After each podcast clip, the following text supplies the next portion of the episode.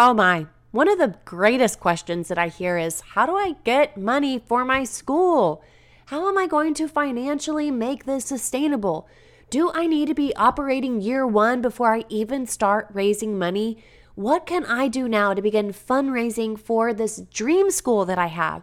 Or if you are already operating as a micro school, what can you do to actually start getting more financially stable and find ways to really energize your community and support your mission. In today's podcast, I think that you're definitely going to want to get a pen and paper out because it is filled with some really great golden nugget ideas for how to fundraise and raise money for your school. Let's hear it. Welcome, teacher, to the Let Your Light Shine podcast. If you're searching for the freedom and permission to design the life you love as a teacher, you're in the right place. I'm on a mission to help teachers just like you build their own dream school or homeschooling business. In this present day, the world needs you, teacher friend, to step out in faith and give students an education they love and so deserve. In this podcast, I will teach you how to start a fulfilling and profitable homeschooling business that lights you up. I'm Mackenzie Oliver, former elementary teacher and instructional coach, gone homeschool teacher, and business builder. I'm here to empower you to step outside the classroom and choose the experiences, the curriculum, and all the moments that put a smile on your face and your students. Does it seem like a dream? Well, it did to me until God opened the doors and made it reality. Together, we are breaking through fears and moving the crowd. So get out your notebook, sharpen your pencil. It's time to get your teach on. Hey, hey, I want to give a shout out. Thank you so much to Teach 11218 for your precious, wonderful podcast review titled Shining Brightly. I found this podcast a year ago and haven't looked back since. Mackenzie's authenticity and true understanding of teacherdom is refreshing. Every time I listen, I am truly inspired and empowered to do what my heart and passion is calling me to do. Her tips, advice, and resources has been invaluable. Each time I listen, I feel like she's speaking directly to me. Her love for what she does is reflected throughout her podcast episodes. Mackenzie has created a space that is safe, reflecting, and enlightening. I enjoy the community that has been built from her followers who are like minded goals. Everyone supports one another, and Mackenzie is the biggest supporter and cheerleader of us all. I'm so blessed and thankful to have found this podcast. Teachers, keep letting your light shine. We got this. That gave me chills. That was so, so precious. Thank you so much for sharing. Thank you so much for sharing about our community. Thank you so much for sharing how this podcast has blessed you. And I'm so grateful to say that you are definitely shining your light too whenever you are giving yourself the time and the capacity to build what it is that you feel called to build. So, thank you so much for taking your time to leave that review. It has blessed me, and I know it will bless many other people too as they are searching for the light at the end of the tunnel. Now, for today's podcast, raising money for your school. Now, some of this can be done right now, okay, right away. Some of these ideas you'll want to kind of keep in a bank or a little log to pull from later on in the future. I want to say that if you already have a micro school, the first two that I want to give to you would really make a difference. If you've not started a micro school yet, this would go into your bank of things to do. Because I know that as you're starting your micro school, there's just a lot of moving pieces. And also, as you're building and you're growing and maybe relocating your micro school like we are right now, fundraising feels like a necessity, but it also feels like a really, really big to do thing. So, I want to share with you that if you can develop, number one, develop a fundraising plan. And I don't mean that it needs to be super specific and all the details, but just give yourself an idea of a plan.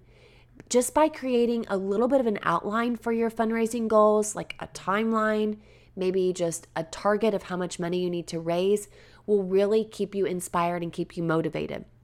Maybe you could even do it just by quarter. Like quarter one, this is how we're going to fundraise. Quarter two, this is how we're going to fundraise. Quarter three, quarter four. If you want to get into every month, you can do that as well, but at least maybe a quarter, that would be very advantageous. And you may not even know right now, but if you just put in a place where you're storing your ideas, for me, it's Meistertask, I would put quarter one fundraising, quarter two, fundraising, quarter three, fundraising, quarter four, fundraising, and start jotting down my list of fundraising ideas for each quarter. And then from there, step two is to organize a fundraising committee. So, this would be really great if you're starting out or if you've already got a micro school that's begun. Now, I, I, I started this podcast by saying that if you've already gotten a if you already have a micro school, these are really great for you because I feel as if you already have a little bit of leverage, little bit more connection than people who are just now starting out and don't have any. I mean, I remember my first year, there was no way I was going to get this whole fundraising committee and my fundraising plan. I was just trying to figure out how to set up my LLC for crying out loud and figure out how to get students. But there are some other people who've had more time in developing their school. Like, for an example, Brenna Reeves, who was on our podcast a year ago, she had been building her cute red barn house school in the backyard for several months. And so she had a lot of community involvement and was able to put that out on social media. And you could tell that she had a bit of a fundraising plan based on what she was advertising that she needed each and every week or month. So, again, if you have more time, I think you'll have a better opportunity for a fundraising committee. But you can get volunteers, including your teachers, if you have other teachers who work with you, parents, or community members that are passionate about supporting your school. So you can assign roles, responsibilities, or you can even just create a committee and say, hey, Leslie, you're the chairman. Help us out here, girl. And that might be a parent of your school that would love to do that for you. All right, so that is just an overall really great planning approach. Creating a plan, even if it's just by quarter, fundraising a, a fundraising committee. The other thing that you can do just right off the bat, right now, is to go to donorbox.org, D O N O R B O X.org. You can set up an account. You can link it to your website. You can also link it to your social media platforms. And that is an easy way for you to advertise on your Facebook pages, on your website, and emails so that parents can know, or family members or community members know exactly where it is that they can go and donate to.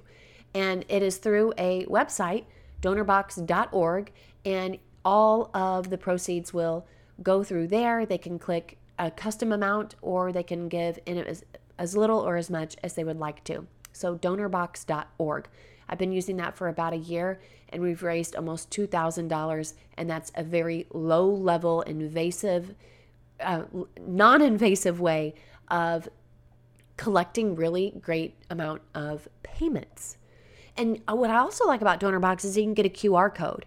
And so that QR code you can put onto your brochures, you can put a QR code on a little flyer or a poster if you are going to do what I want to say is next, and that is having a lemonade stand or a bake sale or something of that nature. If you already have students, if that's something that you are interested in doing for the during the school year, that's what we did this year. We raised almost a thousand dollars. Our students standing out on the corner four days, um, one Friday, every Friday of the month of April. The students stood outside the corner of my house and they sold lemonade. They raised almost a thousand dollars and they sold some of their plants that they had grown from our backyard. And they had a bake sale as well. So cute. And it was a, it was a killer of a deal, man. And because they raised that much money for their field day. So that is a really great way if you have specific little classes or activities that you're going to be doing during the school year that you could actually teach children entrepreneurship, that is a fantastic way. And speaking of which, that QR code, we had it outside at, at our lemonade stand so where people they didn't have cash they would they would just scan the qr code it would go straight to our DonorBox and we were getting 20 30 40 dollar donations. And people just walking away with a glass of lemonade. Super precious. I also say that it's very important that you are engaging the community and leveraging your online social media platforms. So, utilizing the power of online platforms and social media will really help expand your reach and spread awareness about what you're fundraising for. I also think that if you tag your parents in it, I, I did that. I would post I posted on our Facebook page that we were having a lemonade stand and a bake sale, and I took pictures of the kids making the lemonade and baking the baking the cookies and pictures of our plants. And I put it on social media, and I also tagged some of our parents, and then they were able to spread it out onto their Facebook pages as well. As well, so that was very very helpful. I also think that just engaging the community in a way, attaching that DonorBox link to that Facebook page if they were not able to come to the lemonade stand or the bake sale the parents or other people from other cities and other states who saw it, who are friends or families of myself or the students, they would click on that link and they were able to donate even they weren't even if they weren't able to come to the lemonade stand. We were also very specific about what we were fundraising for. So one time we were fundraising for laptops and we raised $1000 through DonorBox and then this time we specifically said that we were fundraising for our field trip and end of the year party and we were able to raise those that amount of money for the for those as events as well. I think people really like to know specifically what you are raising money for. And again, I think local organizations, clubs, businesses, they really appreciate even being able to specifically see your need and creating like a beneficial partnership with you. Now, those are just real quick things that you can do. And I say real quick, I don't mean it to be like, oh, this is going to take you no time. But for an example, setting up DonorBox isn't going to take you long at all. Setting up a bake, st- a bake sale lemonade stand, yeah, a little bit longer. Setting up a committee, yeah, a little bit longer, right? However, if you are really wanting to just put some things out there really quickly, those are, are great ways to do it. Other than grants, for an example, that's going to take you longer. There's the Vela grant, there's the Yass prize. You can research grants in your state, grants, educational grants, alternatives educational grants within your state, within your local community.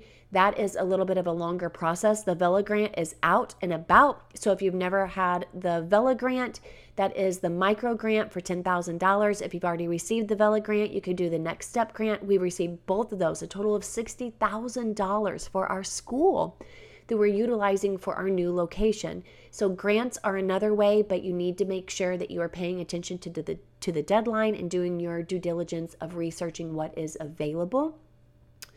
I also believe that it is really, really great whenever you have a sponsorship or a partnership. So you can reach out to local businesses, community organizations, or individuals who might be interested in sponsoring your school initiative or your program. You can offer them promotional opportunities in return, such as I would like to promote you on my Facebook page. And so if you team up with a local business, let's say that donates books to your school. You could say, I thank you so much for donating these books. I'd love to give you a shout out on our social media page. Or, thank you so much for donating two computers. I'd love to shout you out on our business page.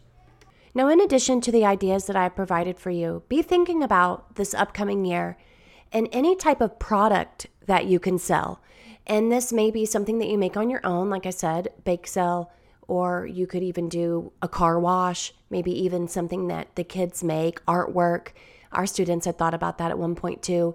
Again, we had sold plants from our garden.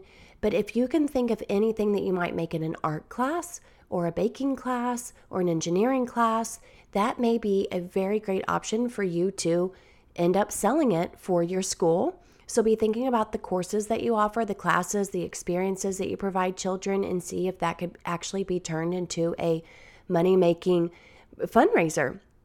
Engage your students, engage your parents and volunteers to participate in these types of activities because it will immensely reduce your workload on yourself. And then the last thing that I want to mention is to utilize your online fundraising platforms meaning that you can create a personalized campaign and you can accept donations like DonorBox. And then you want to make sure that you put this out on social media and your email newsletters and your school's website. Some of these events that you can advertise are galas or auctions. Maybe you're going to have a talent show and people could pay to come and watch the talent show, a concert, a music concert, a sports tournament These events can bring the community together and generate a really great, substantial fund through ticket sales, sponsorships, donations. I know that might sound really big and really scary right now. I've not done what I just mentioned yet the galas, the auctions, the talent shows. I've not done that yet. However, I could definitely see in year four coming up with a fundraising plan and using using these ideas to really bring our community together. I believe that as you're starting out, community building is very important, but as the years go on, you'll see that community really is everything and that can be an awesome awesome way for you to plug in, get students and families to become lifelong students of yours and be able to raise money for your school. I hope that inspired you and gave you some really great ideas. Don't forget to write them down. Start a little, just a notebook or a Google Sheet of some ideas that you can have for fundraising and be thinking about where you can sprinkle these in for the years to come. Hey, hey, teacher friend. Thanks so much for listening to today's show. I pray it inspired you, touched you, or challenged you in some way because we are making big shifts and using our teaching gifts for God's glory like never before. I'm so grateful for you. The number one way you can support this show is to leave a written review on Apple Podcasts and also share this with another teacher. Come join me in the Virtual Teachers Lounge, known as the Teacher Let Your Light Shine Facebook group. Until next time, keep shining your teacher light. The world needs you.